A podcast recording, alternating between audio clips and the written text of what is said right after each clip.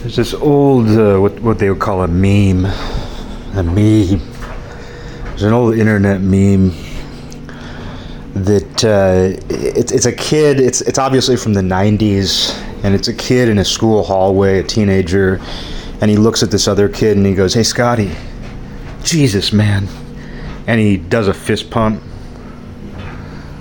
You know, it's obviously from some made-for-T V Christian movie from the nineties, and it is very funny. You know, this just—it's like a two-second clip. Just, "Hey, Scotty, Jesus, man," and then he fist pumps. It is just funny on its own. I don't even know that I saw it way back in the day. You know, despite being online from the time I was a teenager, I don't know that I—I I, I didn't really come ac- like the the early memes and stuff. Like, you saw certain things, but not everything like you do today. And, uh, I mean, even, like, this kid who worked for me a few months ago, eight, he was eighteen years old, Mormon kid in high school, and he told this other guy at work, like, you know, you look like hippie Giga Chad. And I knew what that was. Like, even though I really don't, I knew what, what Giga Chad was. I knew what Giga Chad was. I did. And it was really off base too. It was this this other guy who works with us, who's tall and thin and has a ponytail. I understood the hippie aspect. I mean, there's that thing that people still do. It, amaz- it amazes me that an eighteen-year-old would think this way. Just spiraling into tangents within tangents. I've got to find my way back. But I, I'm surprised that an eighteen-year-old in today's world would like see a ponytail. And the guy really doesn't have anything else. Like, he looks, you know, he looks like he's probably liberal or something. uh, but, uh, like, he's not a hippie. But that an eighteen-year-old in today's world would see long hair or a ponytail and immediately go hippie. Because as long as I've been alive, like, you grow your hair long and people are like, "Hey, hippie." Like, when I had long hair when I was younger in high school, people would just be like, "Oh, you're a hippie. Oh, dude, go tell the hippie dude, come over here." Uh, it's just something that people default to. Kind of like if you've ever had long hair and a beard, people will just automatically go, "He looks like Jesus. Yeah, he look like Jesus." People always go to that. It's like, if you've never seen... Like, they'll say it to people who look nothing like the classic depiction of Jesus. They'll still say, like, just because they have long hair and a beard, like, you, you look like, you know, you look like Jesus. And you're just like, man, like, is that your only point of reference for long hair and a beard? It's kind of the same thing for, like, someone with long hair being a hippie. That said, just to get back here a little bit, you know, hippie Giga Chad, like, I was just kind of, I don't know, I mean, it's just, I'm like, I know what that is. I don't pay attention to any part of the internet where, like, I guess I do see them now and again. Like, if I'm paying a- attention to, like, I, I don't know. I, I see them now and again, but it's it's just not something that anybody I know would ever send to me. It's not the places I look. It's not something that I would ever. I don't know. I still just knew what it was, but the the Scotty Jesus man thing, that was like an early one, like, and it just tells you how those things have changed over time too. Because back then it was much more. It was just something completely random. It was often like something that somebody clipped from a made-for-T V movie. There was nothing, there was no commentary to it. There was no, there were no politics. I mean, memes all have some sort of purpose now, it seems like. I mean, I'm just listening to myself talk and hating it. Like, memes just all have some kind of purpose now. Some sort of meme analysis going on here. I don't I don't like it, but it's necessary. Um, but now it feels like they all have like a tone. Like, there are obviously blatantly political ones, but it does feel like they're all like gearing towards something. Whereas I feel like twenty years ago, that sort of stuff, it was just a random clipping from a T V movie that people found ridiculous. And like the things people sent to each other were much more like that. It was just like, look at this. Look at this. It was very absurd.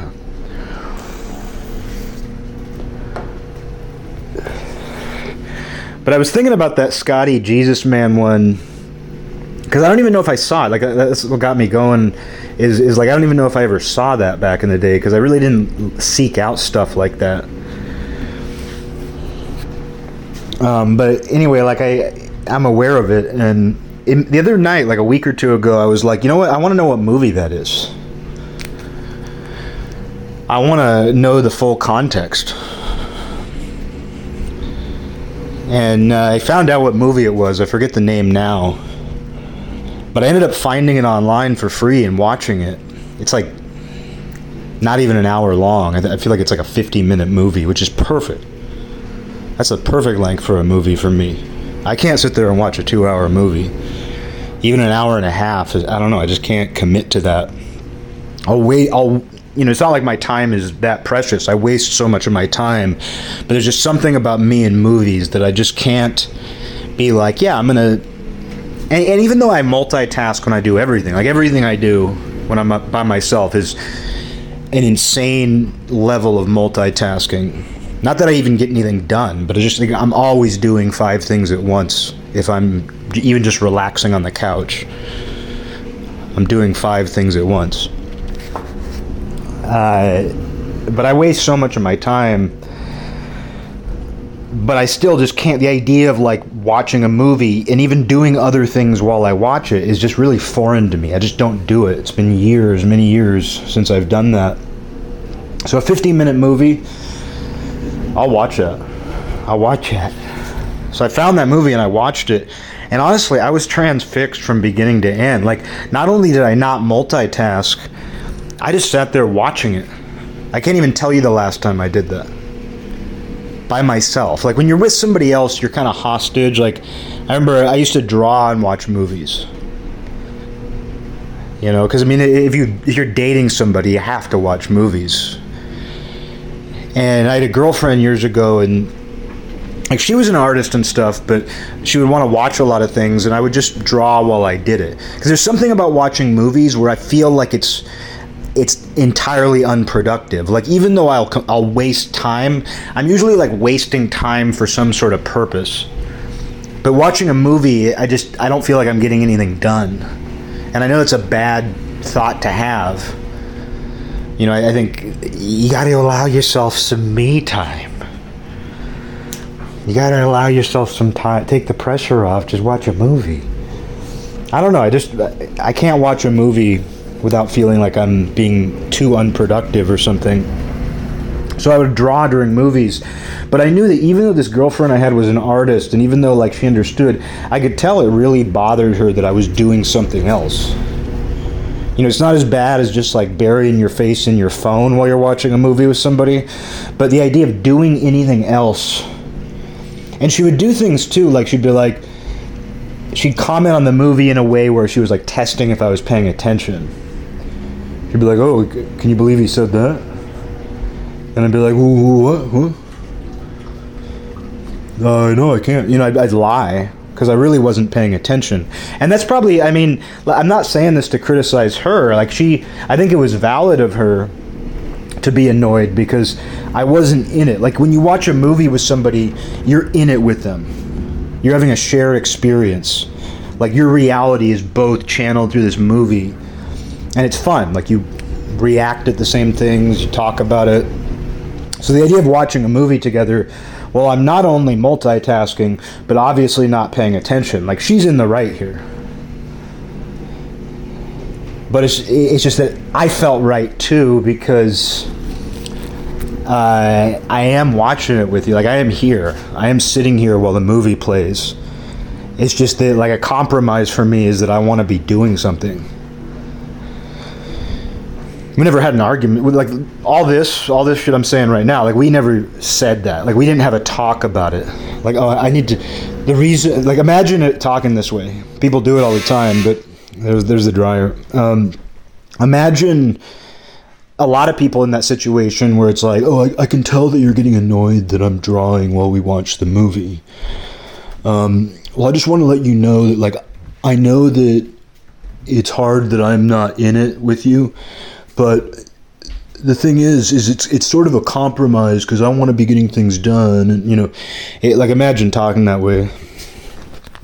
So we never we never had a conversation about it. It was just something I was aware of. I was like, I can tell she's mad at me for doing something else while we watch the movie. I can tell that uh, she's testing me to see if I'm paying attention, and guess what? I'm not.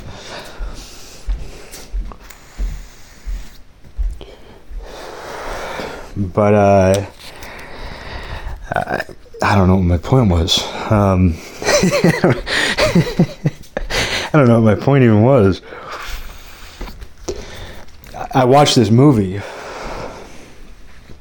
and uh, you know, I guess I guess my point was that, like, unless somebody's with me, I'm going to multitask during a movie.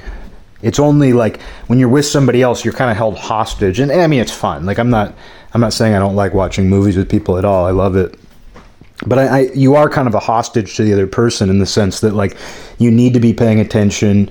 You need to be, it's an experience you're having together. But the idea that, like, I sat down and watched this Christian movie from start to finish, granted it was only fifty minutes, but still, like, I can't even commit to a half hour. I can't even watch a T V, an episode of a T V show without feeling this way. Uh, but the fact that I sat there glued, didn't do anything else. I was prepared to. I was all ready to start doing something else, like writing or drawing or anything. I wasn't going to draw. I haven't, I haven't been drawing lately. I just said that to make myself sound cool. Um, but I, I was planning on, like, doing some research and maybe writing while I did it. And I just watched the whole thing from start to finish. And the plot was good. It was, the plot was kind of like, uh, what's it called? Uh, what's it called? A Christmas Carol. The plot was a, a lot like, it was kind of a variation on A Christmas Carol. And it was this Christian teenager. He's the perfect kid. He's a P K, a perfect kid. But he's feeling like he's missing a lot of opportunities, especially with girls, because of how religious he is. You know, he runs the Bible study. I think this movie's from maybe ninety-one, ninety-two. Definitely early nineties. You know, he's got the, the hair, he's blonde, he's got the haircut, he's got the right clothes for the time. But yeah, he feels like he's missing out. He's a dork. Basically, the entire plot of the movie is this dork is sick of being a dork, and he talks to his dad about it, and he's having all these problems. Like, the main thing is there's, it all, it always goes back to a girl, and, like, the main thing is that there's this girl he really likes. She's like the popular hot girl. She's involved with a bad boy or something, or she hangs out with a bad boy. And he he helps her study. He's her study. He's her tutor. And she's really nice to him. But he, he tries to ask her out, and she's like, "Oh, like, that's sweet, but, you know, I just see you as a friend. I just see you as a friend. You friend." Uh, and, and then so he ends up, like, making a wish or a pr- says a prayer or something, you know, for thing for things to be different, like for him to be cool. And then he wakes up, and of course he's in he's in the world now where he's cool. He's crossed through the portal, and he's now in the alternate dimension where he's cool. And everything, it turns out, like, his faith was holding everything together. And in this other alternate world where he's not faithful, like, his parents are divorced, his dad's not even there, he, his mom's not home when he wakes up, and there's just, like, empty pizza boxes and beer cans all over the house. And then when he's leaving the house, like, his mom's getting dropped off by some guy because his mom's a whore. Like, in the alternate dimension, his parents are divorced, and his mom's just a, you know, just a... a negligent slut. But yeah, so that's that's the first thing you see. And then he goes to school, and he's friends with the bad kids, because he has this kind of rival who's a bad kid. He's a bad boy, but, like, in this new dimension, that's his best friend. and they all keep, and he, you know, he still thinks he's himself, but the way everybody talks to him shows that like he's an entirely, he has an entirely different life and personality in this different world. Because it'll be like, he's like, oh, I gotta go to class, and they'll be like, you go to class? I've got to study for a test. You study for a test? You know, it's like, it's obvious that all the things that he used to do are like the opposite of what he does in this alternate dimension. And he's with the girl in this, when he's the bad boy, he's he's a bully, I think. He, he's all those things. He's a loser and he's a bully, but he's popular. And then he gets the girls. And uh, it turns out he's with like the girl of his dreams, the girl that like basically led to him praying for things to be different. The girl who's causing him to, him to have an existential crisis.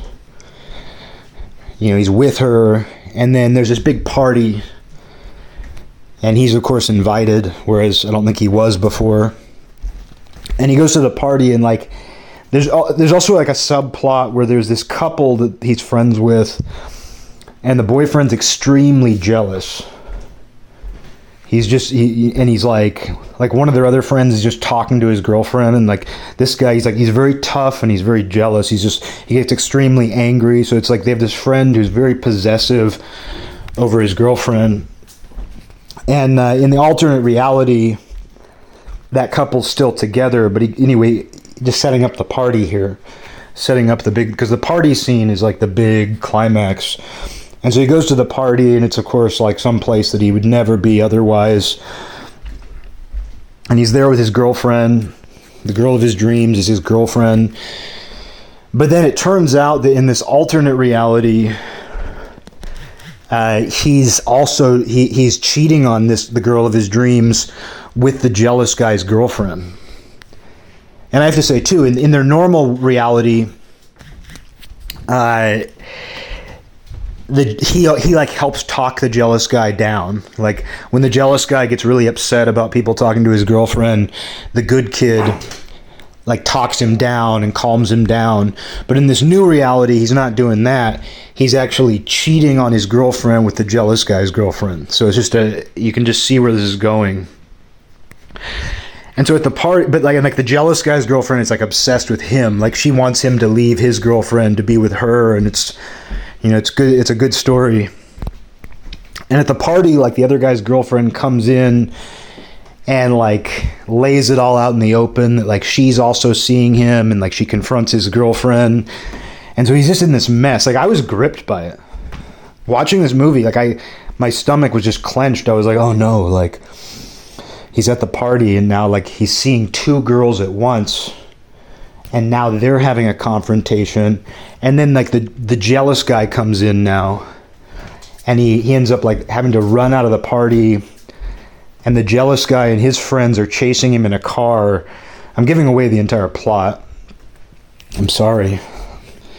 But so now he's being terrorized by the jealous guy. And it's great. And then of course, like, it, you know, as you would expect, he wakes up. And life is back to normal, and like he he realizes that uh, because there's another scene too when he's in the alternate reality.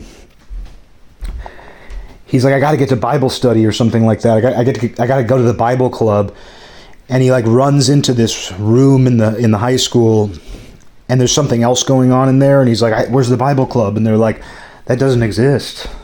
And he has this guardian angel who appears for only him throughout all this, who like tells him things, and he'll be like, it doesn't exist because you you're not there to start it. The Bible club doesn't exist in this dimension because you didn't start it, because you don't care. And another one of the main plots is he's mentoring this younger kid who has problems, and uh, he is like getting that kid in touch with his faith. But then in the alternate reality, like he goes looking for that kid. And finds out that the kid committed suicide because nobody was there to guide him. And that's Scotty. The whole meme, like, Scotty. Jesus, man. Because earlier in the movie, he's talking to Scotty, the, the troubled kid. And Scotty, he's supposed to meet up with Scotty after school, but instead he wants to do something cool. And so he like tells Scotty like, oh, we have to postpone, you know, our meeting. And then Scotty says to him like, hey, Jesus, man. So it's like it, it, it ties it full circle. Like he goes back to reality. He finds out Scotty's not dead. Like Scotty didn't kill himself. And then he he sees Scotty in the hall, and that's when he's like, hey, Scotty, Jesus, man. Because his faith is restored. He saw what life would be like if he wasn't doing what he was doing. Like he took for granted that things were the way they were in his normal reality. And didn't feel, because he's continually saying too that he's like, I can't reach these other kids. Like he's trying to like spread his faith, and he's constantly telling his parents like, you know, they don't listen to me. Like I, I'm not spreading the good word. Nobody cares. And so he feels like he's not doing enough. But then he finds out if if he wasn't doing that at all, everything would just be completely haywire. Like at, at every level of his life, the good he's doing, however small, is holding everybody together. I loved it. Honestly, you can easily make fun of it as this low-budget, made-for-T V, nineties Christian movie, which I'm above making fun of that stuff. I mean, it is funny to watch. It is silly, but it's low-hanging fruit. And, and like, actually watching it, I was like, I was gripped. It was like a better Saved by the Bell without any attempts at humor or anything. But yeah, I mean, I, I recommend it. It's I don't know what it's called, but the only reason I watched it is just because I was like, oh, I just want to see where that meme is from. That meme, I want to see where that meme is from. I just kind of wanted to see what the context was, and I ended up watching the whole thing. Eric's seen one movie in the last five years, and it was that. I like stuff like that too, though, because, you know, just it, you'll never recapture that. Like, you can't recapture the feeling of a nineties teen Christian movie, or really anything like that. It's, uh, I don't know, it, it's an artificial version of, of what I actually saw and experienced back then, but it's something. And just the way the camera looks, the way everything feels, like you just can't possibly ever recreate that. It's like what I say about Columbine, you know, like we're, what stands out to me about Columbine is just the nostalgia of it. Like, not the nostalgia of the Columbine event, but it's like this time capsule, because like so much is documented about what happened in these kids' lives. There's so much footage, there's so much information. It's really like, outside of your own personal experience, to me, Columbine is the closest you can ever get to like re-experiencing what it was like to be a teenager in the late nineties or early two thousands. Like, there's no T V show or movie or documentary that I'm aware of that really takes you into what a high school was like during that period. I was in junior high when it happened, but st- same thing. Same fashion, same culture and everything. So there's just, I don't know, there's something about Columbine where it's like, when you strip away, I mean, like the the massacre and the horror of it all, you know, frames it. It makes it dark. Like if you look at pictures from Columbine High School in nineteen ninety-nine, like if you look at their class picture and things like that, there's an obvious darkness over it. But it's also the, it's also just pure nostalgia. It's like I can look at that and I I immediately like pick up on like all of the nuances of like the types of kids. Like there's that class picture that's famous because the, you know, every year, it's funny that this this must have been universal, but it's like every year they take a class picture of all the seniors sitting in bleachers. They do this at every school. There's a big uh, spread in every yearbook of that picture. You'd put it on your wall. Like when I was in ninth grade, they did one too, and everybody put it on their walls. Like I, even I put it on my wall, even though I had no. Why did I need a picture of my entire class? You just do it. It's like this big. It's like a rite of passage. Because when I was younger, I would go over to people's houses who had older siblings, and they would have their picture up on the wall. They would have their class picture. and you'd look at it and you'd be like, look at all those people. Look at them. I was always fascinated by that shit. Like, since my sister was seven years older, she was getting year, like, you know, we didn't have yearbooks until I was in junior high. So, like, I was seeing all of her yearbooks, and I would just, I would look over them obsessively. Every time she would get her yearbook, like, we just kept them under the coffee table in our living room, and I would just pull those out and just look through them obsessively. The whole, from from front cover to, to back. And I knew some of the kids because of my sister, but a lot of them I didn't know. But I would, like, look at them and their names, and I was just fascinated by it. I can't even tell you why. I mean, I guess just people. Teenagers. What's not to be fascinated about, especially when you're a little kid. Um, but it wasn't like I was, like, attempting to... It was, I don't know. It was entertaining to me. And, like, sometimes you'd look at certain pictures and, like, laugh and make fun of people or whatever, but the whole thing, it was just interesting.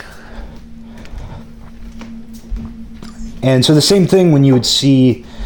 Um, like, you go over to somebody's house. Like, my friend had a sister who was a couple years older, and I remember going over to her house, and she had, like, the whole class picture on her wall, and we all just, like, sat there staring at it, like, looking at every face. Like, it, you know, it seemed cool. It was, it just seemed, it seemed old. Like, you were, seemed mature and cool. So, like, when we got our class picture, like, we all did the same thing. It's just what you did. Um, so with Colin, and then in ninth, in, in senior year of high school, it's like the big one, and they put it in the yearbook and everything. But when they take those pictures, they did this in both ninth grade and twelfth grade. When they take those pictures of everybody, they have you take two. And they did this for us, where they say, like, the first picture is going to be serious, and then the second picture is going to be silly. And so you take a picture where you're all just sitting there, like, staring at the camera. Some kids m- might have a smile at most, but you're all just, like, sitting there with your hands in your lap, just looking at the camera. And then the second one, like, do something goofy. Do something silly. Do bunny ears behind the person in front of you. And Columbine did that. So, like, Columbine, they did the thing where, like, we took a serious photo and a silly photo.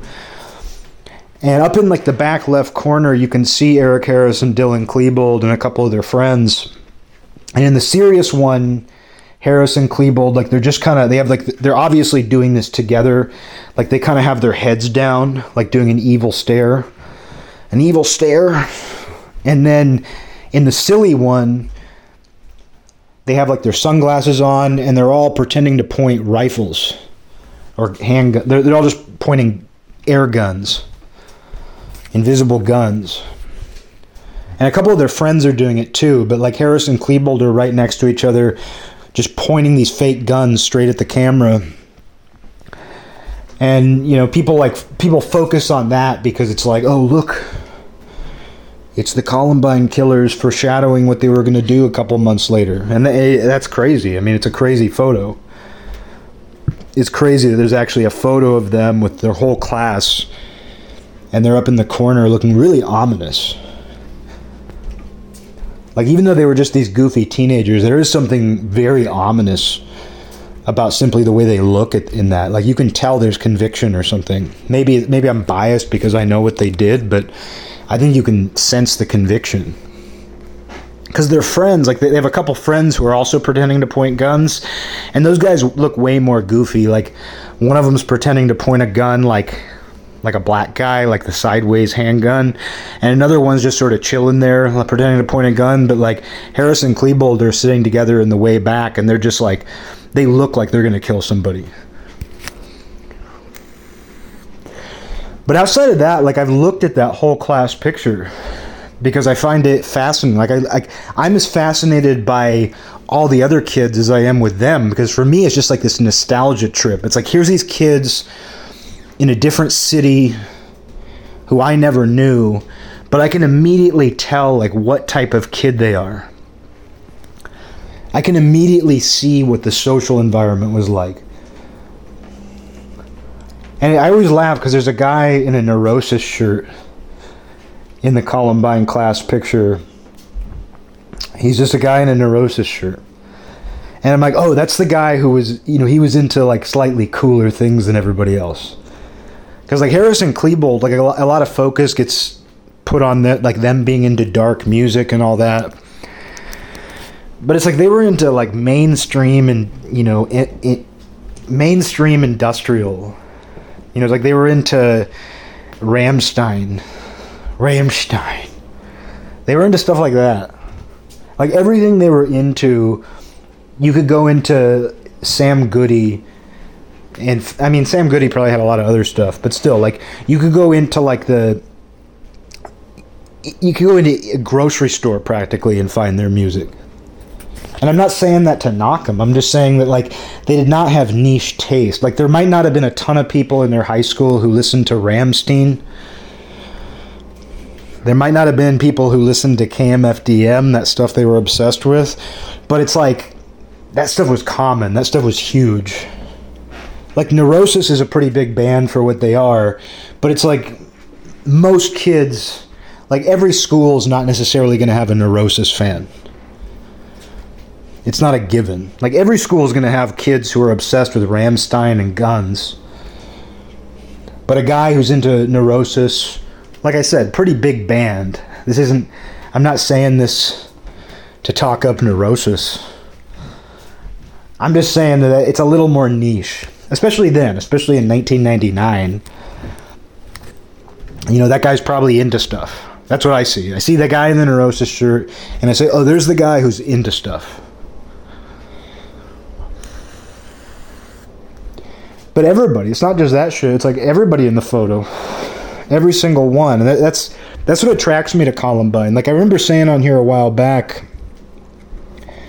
you know, they, I, I didn't really know that much about Columbine, but in the last like year, I've I've ended up obsessively reading about it uh, many, many nights, like late into the night, like obsessively looking at photos. And I think a big part of it for me is it's like, it's like re-immersion into the world, in, into the world that I knew in nineteen ninety-nine. Because even though this is like a different school, you know.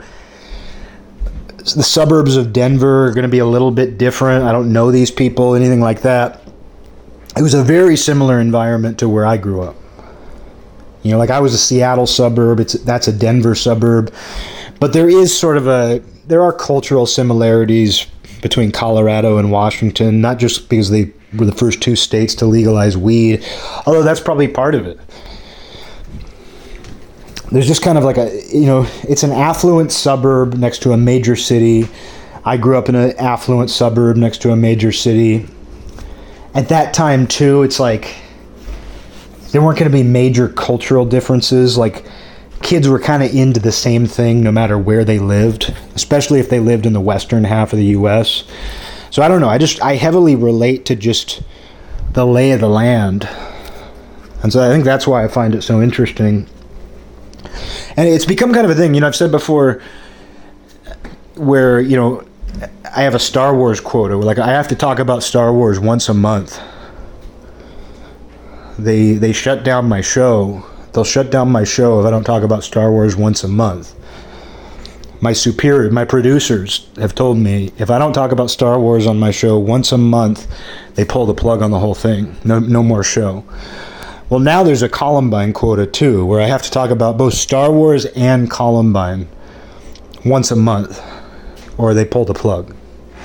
Producers say, eh, no, he's not living up to his end of the bargain.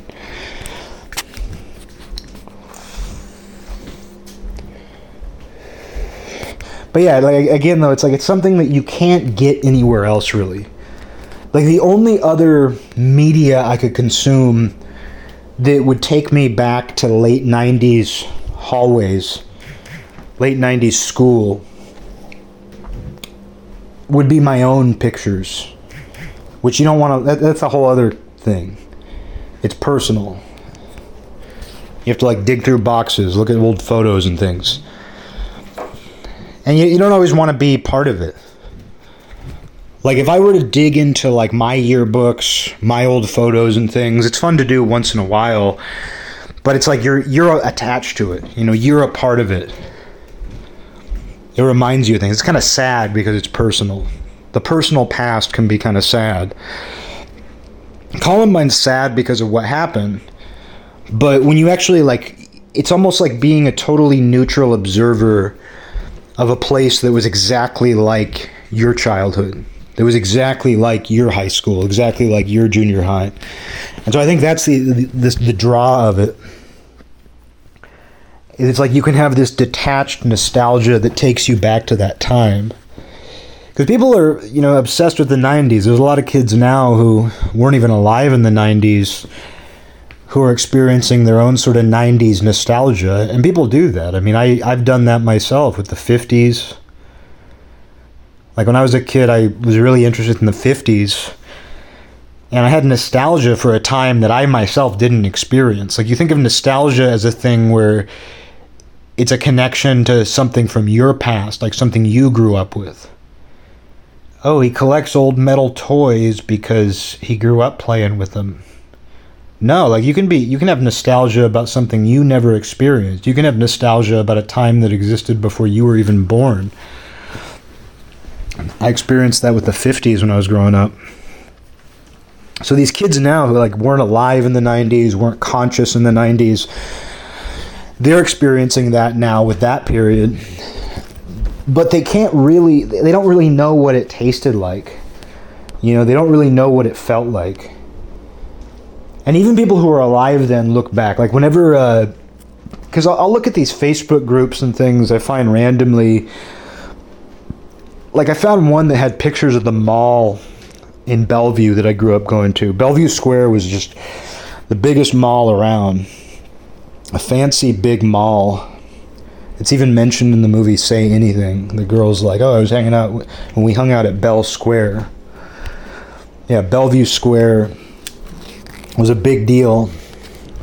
And it was it was so eighties, it was so early nineties, like the design, the artwork, everything about it had that feeling.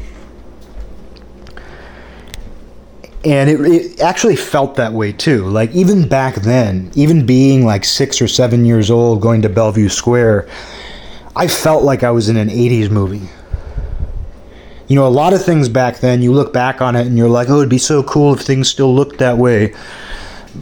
But like at, at the time, like sometimes you would get a taste of that and like you knew in that moment, like this isn't mundane. This is an eighties movie. We had some relatives for a while around that same time period in Bellevue. Something about Bellevue. But we had some relatives, and I remember like the inside of their house, there, it was like a lot of glass, white carpet, white furniture, white walls, like very pristine. And the furniture too was very nineteen eighties. It was it, it was very sleek. And I remember going over to this house and being like, wow. I wasn't even attracted to it. Like, it wasn't a house that I would ever want to live in. But I was attracted to it in the sense that I was like, wow, this this is the eighties. This is the early nineties. And that's kind of what people feel when, like, they see old photos. Like, going back to what I was saying, like, I saw these, like, some sort of Facebook group. There's these Facebook groups that I actually really like that are like, a look at the past, and they'll like they'll name a town. There's one for Olympia, and uh, they have them for like Kirkland and Bellevue, and they posted like these photos of Bellevue Square from the eighties or nineties.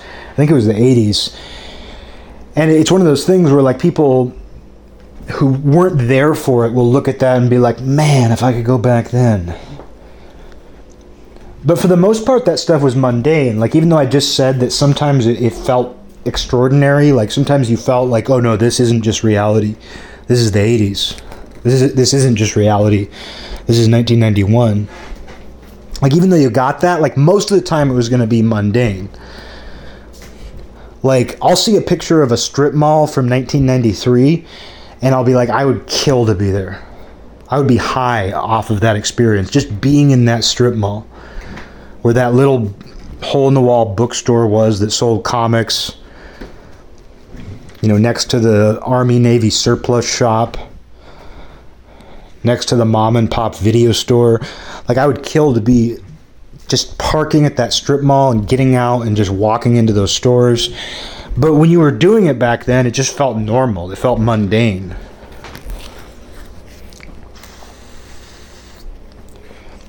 And the other thing, too, it's funny is you'll see this when photos like that are posted, like you'll see comments and people will be like, and look, not a single phone in sight. Oh, look at that. All these people at the mall just shopping, just living their lives. There's not even a single phone in sight. And, you know, that's true. Like, people weren't sucked into, like, this other reality when they were going about their day like they are now. Like, it does suck and it is weird that if you go to a mall today, everybody has this portal in their hand or their pocket, but probably their hand, and they're in that world too. They're not just in the mall world. Because when you go to the mall, you know, pre-phones and everything, you did kind of enter this other world. Like, you entered this place and you're like, I'm at the mall now. You start thinking like, I'm at the mall. You're now in this ecosystem. It was a great feeling. But it also was just reality, too. Like, you weren't necessarily any more present than you are today. Like, there's this idea that phones and everything mean, like, nobody's present anymore. But, like, it's not like everybody was magically present.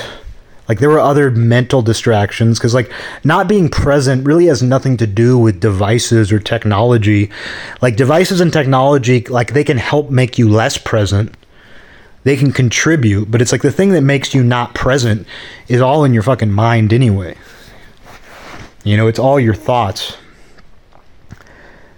And people walking around malls in nineteen ninety-one, their minds were a million miles away. It's people people weren't just magically enlightened thirty years ago. You know, they had fewer distractions maybe, but they were still distracted. That said, like, I'm I'm completely guilty of all the things I'm saying. Like, I look at old pictures and I'm like, man, things were different then. Man, if I could go back then. It, it goes back to what I always say about a time machine, where if I had access to a time machine, I'd just use it to go, I'd stay exactly where I am, but I'd go back like fifty years. Oh, I have a time machine. I can go back to any time, and I can go back to any moment in history. Take me back right here where I'm standing now forty years ago. I just want to smell the air. I just want to see if it feels different. I just want to see if people feel different. I want to see, like, I want to take a look at, like, what looks different.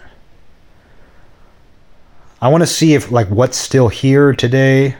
I want to see what was there then that's still here today. I want to see see what's different. Like, I have a friend who grew up here in Olympia, and, like, I didn't move here until two thousand four. My sister went to college here starting in nineteen ninety-seven. We didn't come down here a lot, though. Like, once in a blue moon, we'd come down, pick her up at the school, go get lunch, and that was basically it. I have vague memories of what downtown Olympia was like, and I always really liked it.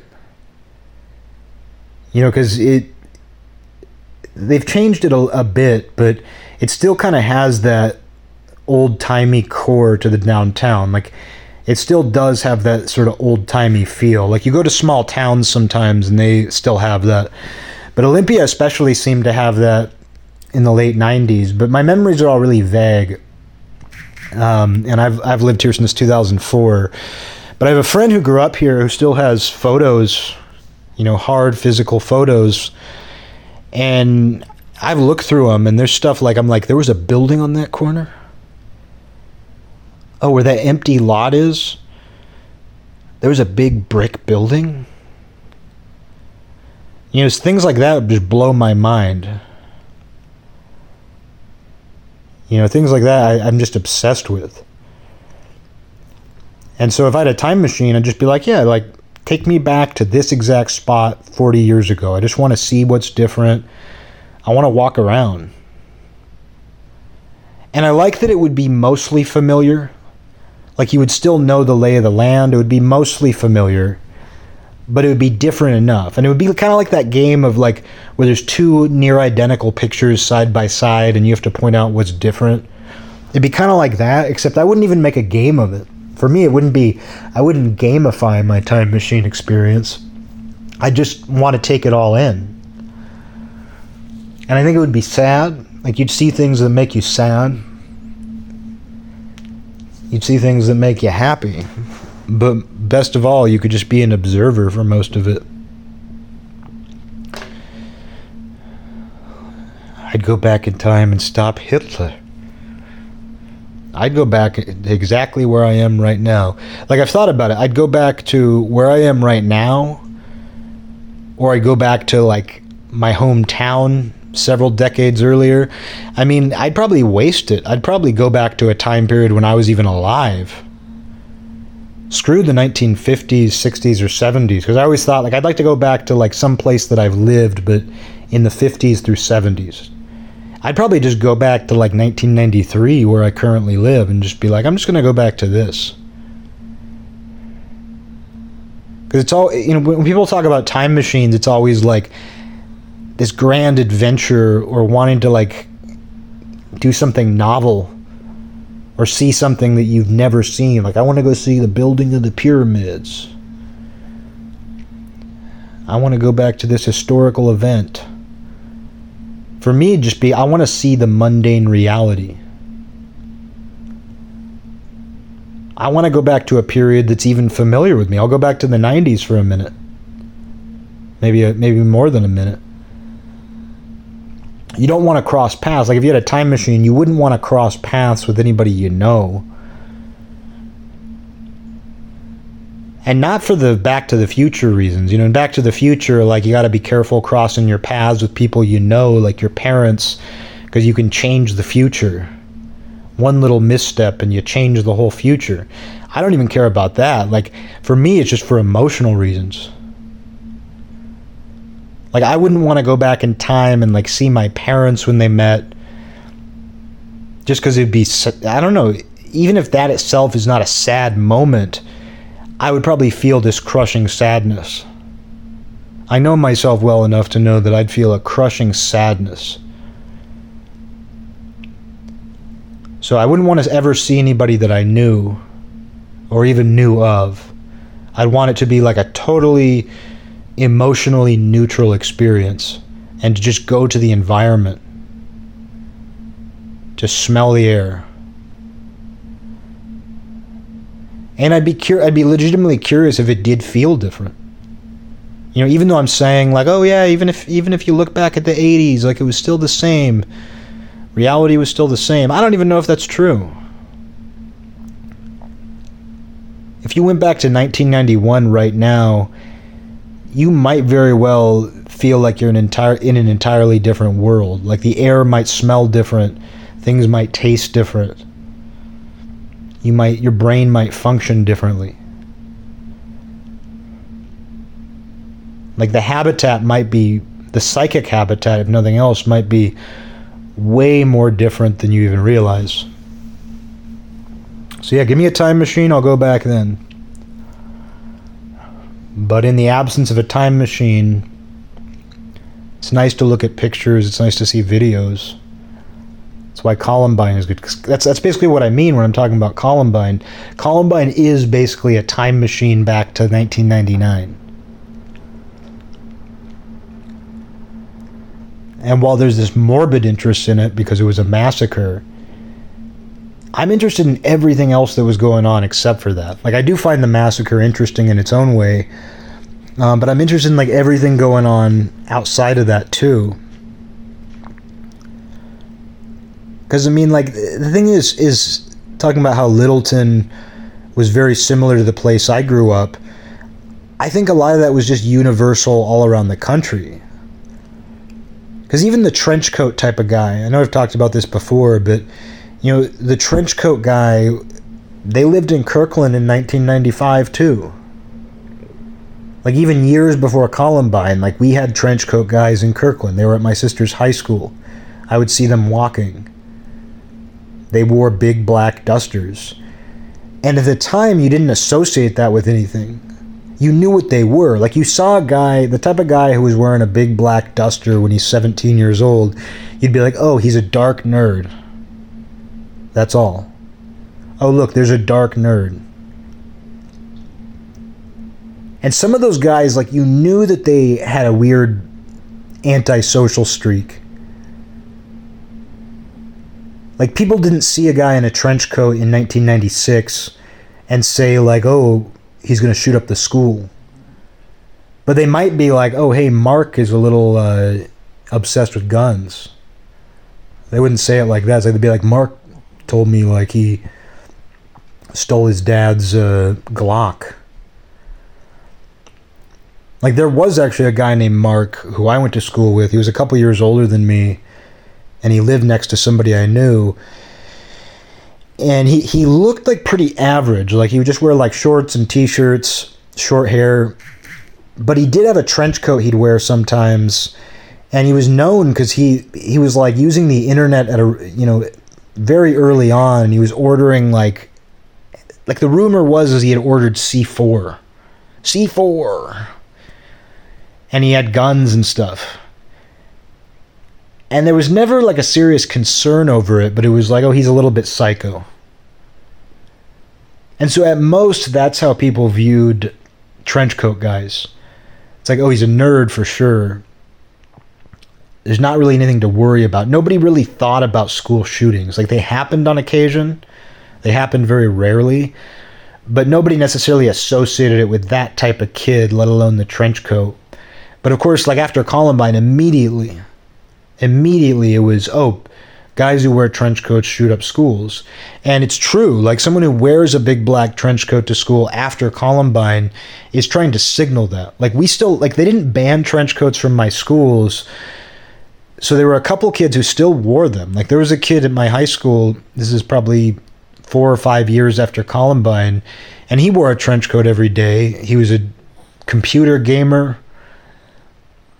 He was, you know, I don't think he was bullied, but he was definitely by himself. He was definitely a loner. And at that point in time, like, he was probably wearing the trench coat kind of as a shield. Or to communicate to people, like, oh, hey, don't fuck with me, because you ever heard of Columbine? You ever heard of Columbine? So I think, like, after that, on one hand, like, the public started just associating trench coat guys with shootings. But then guys, more people were wearing trench coats to kind of scare people a little bit. So it was a little bit of both on that. But before that, like, those guys existed. Like, I still remember my mom picking me up from school. My mom actually came to school and, and picked me up in the middle of the day because Columbine was happening. No, she didn't. Um, uh, Columbine was just happening. My mom picked me up after school. My mom came to school and got me early because Columbine. No, uh, she picked me up from after school, and she was like, yeah, there was like a, you know, a shooting, a really bad school shooting in Colorado. And she's like, you know those guys that we see around and wear the trench coats? And I immediately was like, yeah. And she's like, they were those kind of guys. And I was like, whoa. And then I went home and just watched the news the rest of the night. But my mom, you, you know, she even knew what that was. Like, she she understood the dark nerd archetype. It's just that back then, the dark nerd wasn't somebody that you had to worry about. It was just sort of like, oh, he's a little bit fucked up. He's nerdy, but he's he's kind of a fucked up nerd. That was basically it, though. So it was interesting to see the whole trench coat thing transform. Because, I mean, long before Columbine, like, if you wore a trench coat to school, you were a dork. There's no way to look like you belong in that thing. Like, and if you see the footage of the the Columbine shooters in their trench coats, they look it looks awful. Like, on a fashion level, and I'm not even a fashion a fashion guy. Not even a fashion eye. I'm not even a fashion guy. Now, I'm not even into fa- I don't even care about men's fashion, but I do care about whether things look right. And, you know, it goes back to what Miles said to me once, where I was, like, telling him about this girl that I would see around town in a leather jacket. There's a reason I was talking about her, but it, I wasn't just being mean. But I was just talking, I was like, yeah, she, you know, she's one, she wears a, a leather jacket around that doesn't really fit her. And Miles is like, oh, so it looks like the leather jacket is wearing her. And I was like, exactly. And that's what it looks like when you see the... you know, Dylan Klebold and Eric Harris is like, when you see the footage and photos of them in their trench coats, it doesn't look good. Like, they don't look like Neo from The Matrix. They're just in these awkwardly fitting, oversized trench coats. Like, these skinny kids wearing giant trench coats, and they do not look cool. But there always was a type of kid who, who kind of thought that looked cool. Well, if I wear this... Like, even before The Matrix, you know, because The Matrix was the other thing that really, like, cemented trench coats. Before that, people wore them, and, like, they often wore them to look badass, to look like badasses. Um, but, like, Columbine and The Matrix just, like, really cemented that look. Um... And I, there was even a kid in college, I remember, like, he every single day he would wear a beanie and a trench coat. And Miles actually had a class with that guy, like, during the brief time he went to my school. And I remember, he, like, he brought this kid up, and, like, he didn't know that I knew him. And by know him, I just mean that I had class with him, too. But, like, he didn't know that I knew him, and he's like, hey, there's this kid in my class, and, like, he wears a beanie and a trench coat every day. And he looks like a cartoon depiction. He looks like like a... like what a cartoon, like if a cartoon was trying to like depict a stereotypical teenager, he looks like that. And immediately I, I was like, oh, I, I said his name, and he's like, that's him. And I was like, I knew it, because that's exactly what he looked like. He looked like a cartoon depiction of a rebellious teenager. And I don't even think at that point, like that, this guy, even though this is post Columbine, I don't think this guy was, was going for like a, don't mess with me or I'll bring a gun to school sort of vibe. I think he just thought that wearing a trench coat made him look like a badass, but it never does. The number of people who can look cool in a trench coat are also the kind of people who never will wear one. It just worked out that way. Like the sort of people who could make a trench coat look cool generally don't wear them. Like you can think of examples like The Breakfast Club. I mean, that's that's a different kind of trench coat. I think Bender or whatever his name is in The Breakfast Club, like I think he's wearing like a gray, more of like a big overcoat, but it's a trench coat. That those are a little different, but it's still a trench coat. And like he obviously, I mean, he's he's an actor. Of course, he looks cool in it. But for an average kid, like the type of kid who wants to wear a trench coat, they'll just never look cool in it. It'll always look like it's wearing them. Um,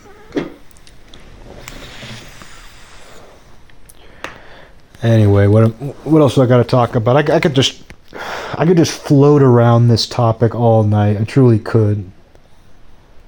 I could just I could just float around like I'm in a hot tub right now. Found a jet over here.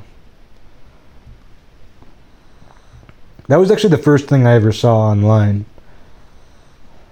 First thing I ever saw online is, I think I was in third grade. My family didn't have the internet. We went over to our neighbor's house who had the internet. And while my family ate with these people, they just set me up in this attic on, on the internet. And, like, they, they showed me, they logged into A O L for me, and then they just opened up a chat room and just said, like, you can just check this out. And kind of like looking at yearbooks, I was just immediately fascinated. I was just sitting there on A O L, no websites for me to look at. I was just watching this chat room, and I was like, these are people. And it was a bunch of adults pretending like they were in a hot tub. And I, I still remember, like, one guy in the chat room. And keep in mind, this is my very first time seeing anybody online, like, seeing anything online. This is my very first experience being online. And it was just a chat room with a bunch of adults pretending to be in a hot tub. And there was nothing, they, there was nothing dirty. At least not, there was nothing sexual, I should say. It was dirty because there was this one guy, he's like, ooh, I found a jet. Ooh, I, I'm going over here. Ooh, found a jet. Like he was, he was really role playing that he was in a hot tub. He found a jet. Ooh, found the jet. And even then, even being like a third grader, I was like, no, no, this is not good. I wanted it immediately. Immediately, like I told my mom, I was like, we need to get that. We need to get that internet. We need to get A O L. But still, like, seeing this grown man in a digital hot tub having a text adventure where he's like, oop, found the jet. I was like, oh no. Something is, is wrong here. But that's me right now. I'm floating in a hot tub right now. I'm floating in a in a mental hot tub at the at this moment, and I could just float around. I think I'll go over here. Oh, I think I'll go over to this side. Oh, I like the view from this spot.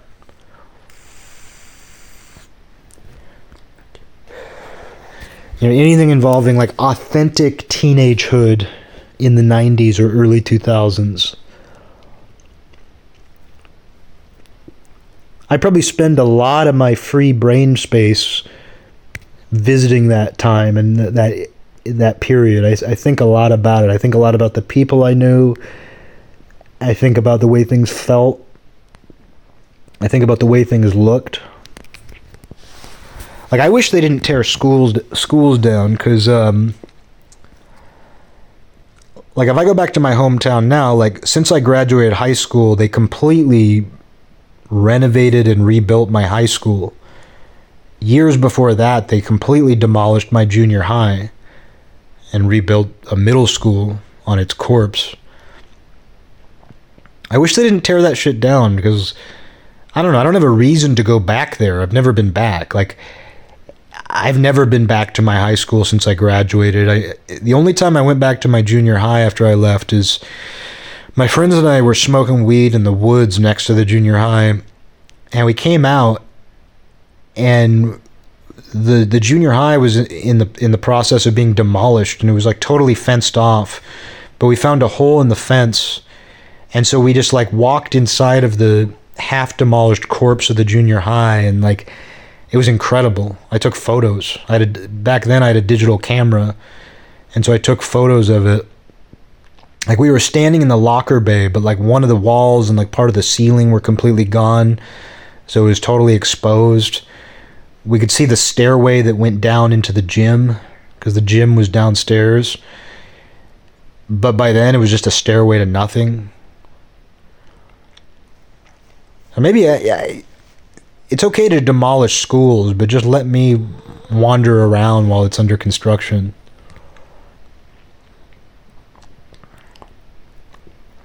Like, the air is really thick in schools. I would imagine most of them are haunted. You know, you would think, like, you know, like, haunted places, they often attract tormented souls, and like, some people are are so tormented at that age. Like, some of it's their own doing. But so many people just live these very tormented lives while they're in school, and you'd think that more ghosts would populate them. I'm trying to think if I ever went to a haunted school. They all kind of felt haunted. They feel haunted just while you're all there. There's kind of a haunted energy to schools, even regardless of any sort of ghost or supernatural thing. I feel like a lot of schools just feel haunted.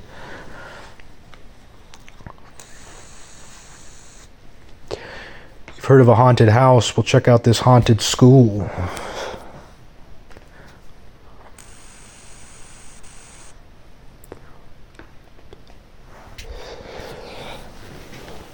You know, I've talked a lot on here about how the store that I run is haunted. And interestingly, because, I mean, I haven't gone into all that, don't really need to, but I'm on a break, because they... They closed out the liquidation store, and they were planning to close out the furniture store. You know, I run both of them. And then they decided uh, just about a week ago, they're like, you know what, we're going to extend our lease and just reopen the store as a furniture store at the start of the year. So I'm like, oh, cool. I'll take it. But that building's very haunted. You know, I've talked a lot about it. It has the giant stained glass window in the back, this giant magical stained glass window.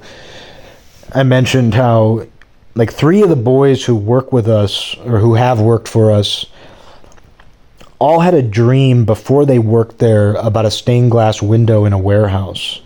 And with a couple of them, it had a curtain on the side of it, and, like, in the dream, they were pulling back the curtain as they woke up.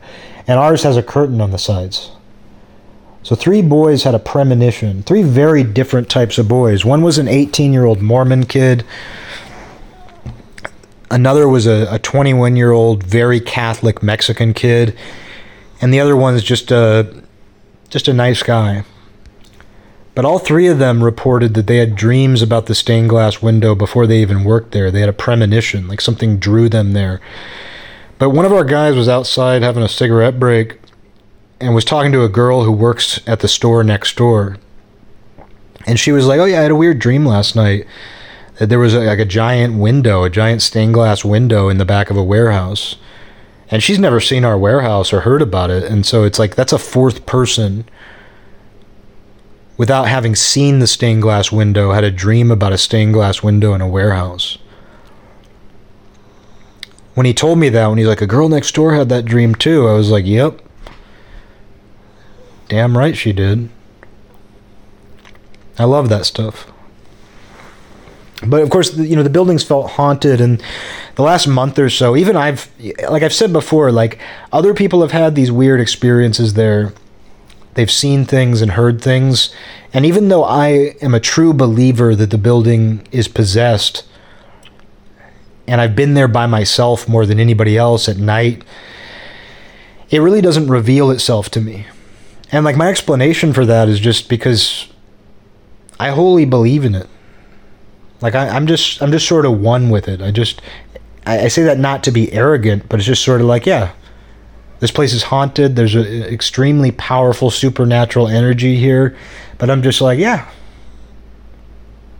I'm just sort of the steward. I'm just sort of the psychopomp guiding everybody over the, the river Styx, where I'm just sort of like, yeah, it's haunted and I'm cool with it. As, as I said to people, like when people first started, pe- when people first started thinking like this place is haunted, which was shortly after we opened, what I told them is I was like, it's not a bad ghost, but it's not, it's not a good ghost either.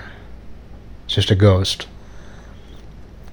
But it really hasn't, you know, I sense it, but it really hasn't done much, if anything, you know, when I, with me. Whereas like everybody else, like not everybody else, but a bunch of other people, like they've had all these experiences. And as I said to him, it's like, it's because like you need that. You need to be shown that. It shows itself to the people who need to be shown it. You know, things happen to the people who it needs to happen to. Like you need to be shown this. Like you kids who had the weird premonition dreams about the stained glass window in the warehouse, like you needed to have that dream. The two people who have actually seen ghosts, like you needed to see a ghost. But the last month, like as we were, it was just so hectic, we were closing everything down. Even I started to feel like the building was making like crazier noises than normal. There was one night where something was just in the air. Like me and the lead who helps me close, you know, he was getting ready to leave and I had a bunch more stuff to do.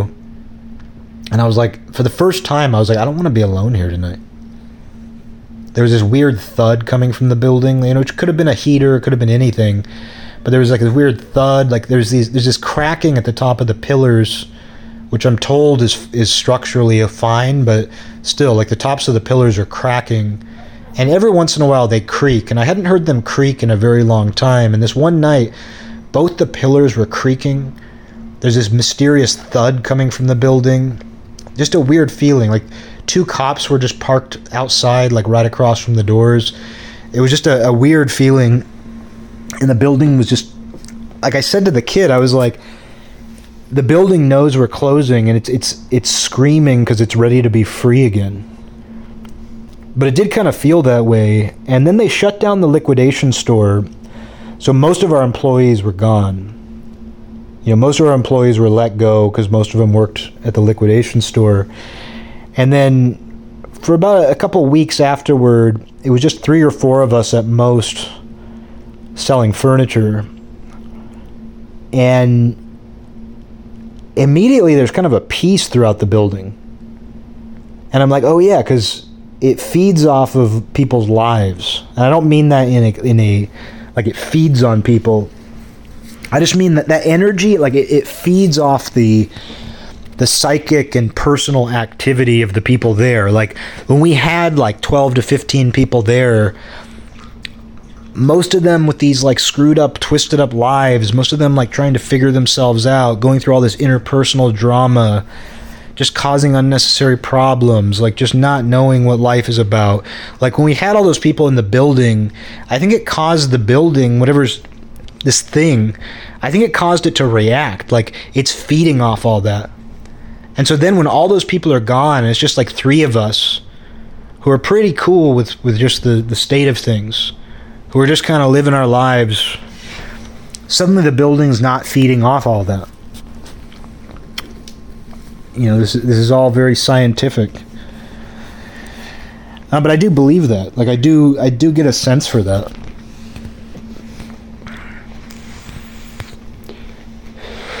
But there was a customer the other day, and he's like, man, he's like this black, this middle-aged black dude. He's like, man, I used to work in this building in nineteen ninety-one.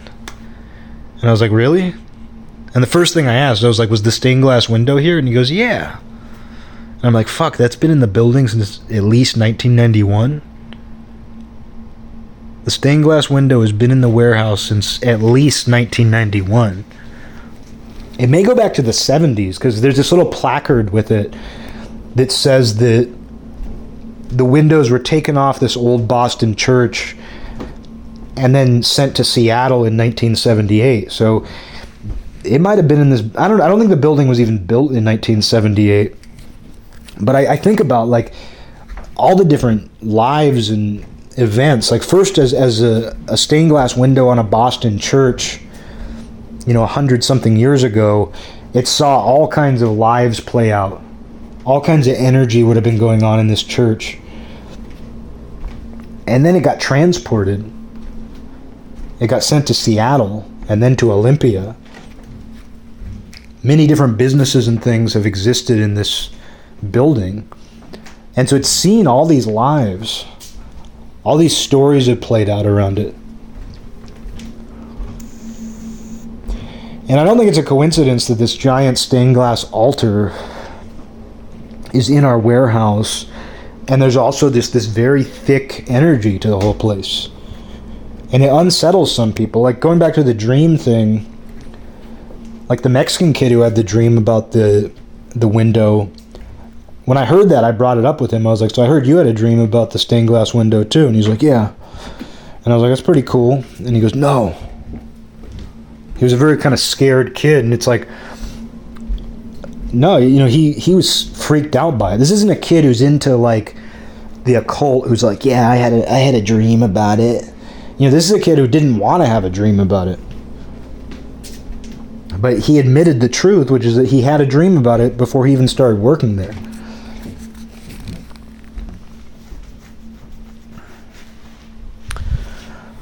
But uh, anyway, it's just, it's interesting that like as, it's like when we were in full force with all these employees, you know, it felt like that caused it to react. Like more things were happening to people as people were living these chaotic lives, acting out these pers- interpersonal dramas. And then it seemed to quiet down. Like, and I could literally like hear the building almost screaming out. It's like it knows that soon this whole place will be closed again. It'll be an empty store like it was for the previous eight years. Because it was empty for eight years before us. It's ready. It's ready for the gate to be closed again. But it's almost like a pressure valve got released by one of the stores closing. And even though we decided to keep the other store open for a little while, it's like a pressure valve got released. You know, some pressure is off of it.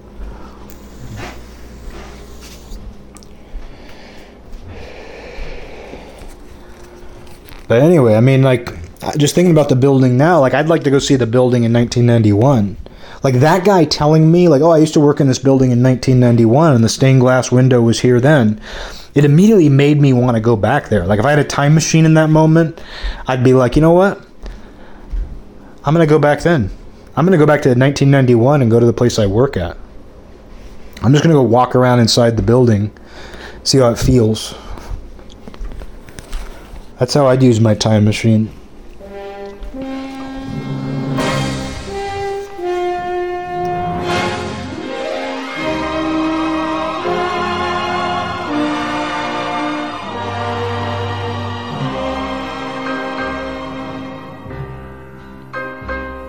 This land is mine. God gave this land to me. This brave, this golden land to me. And when the morning sun reveals her hills and plains, I see a land where children can run free. So take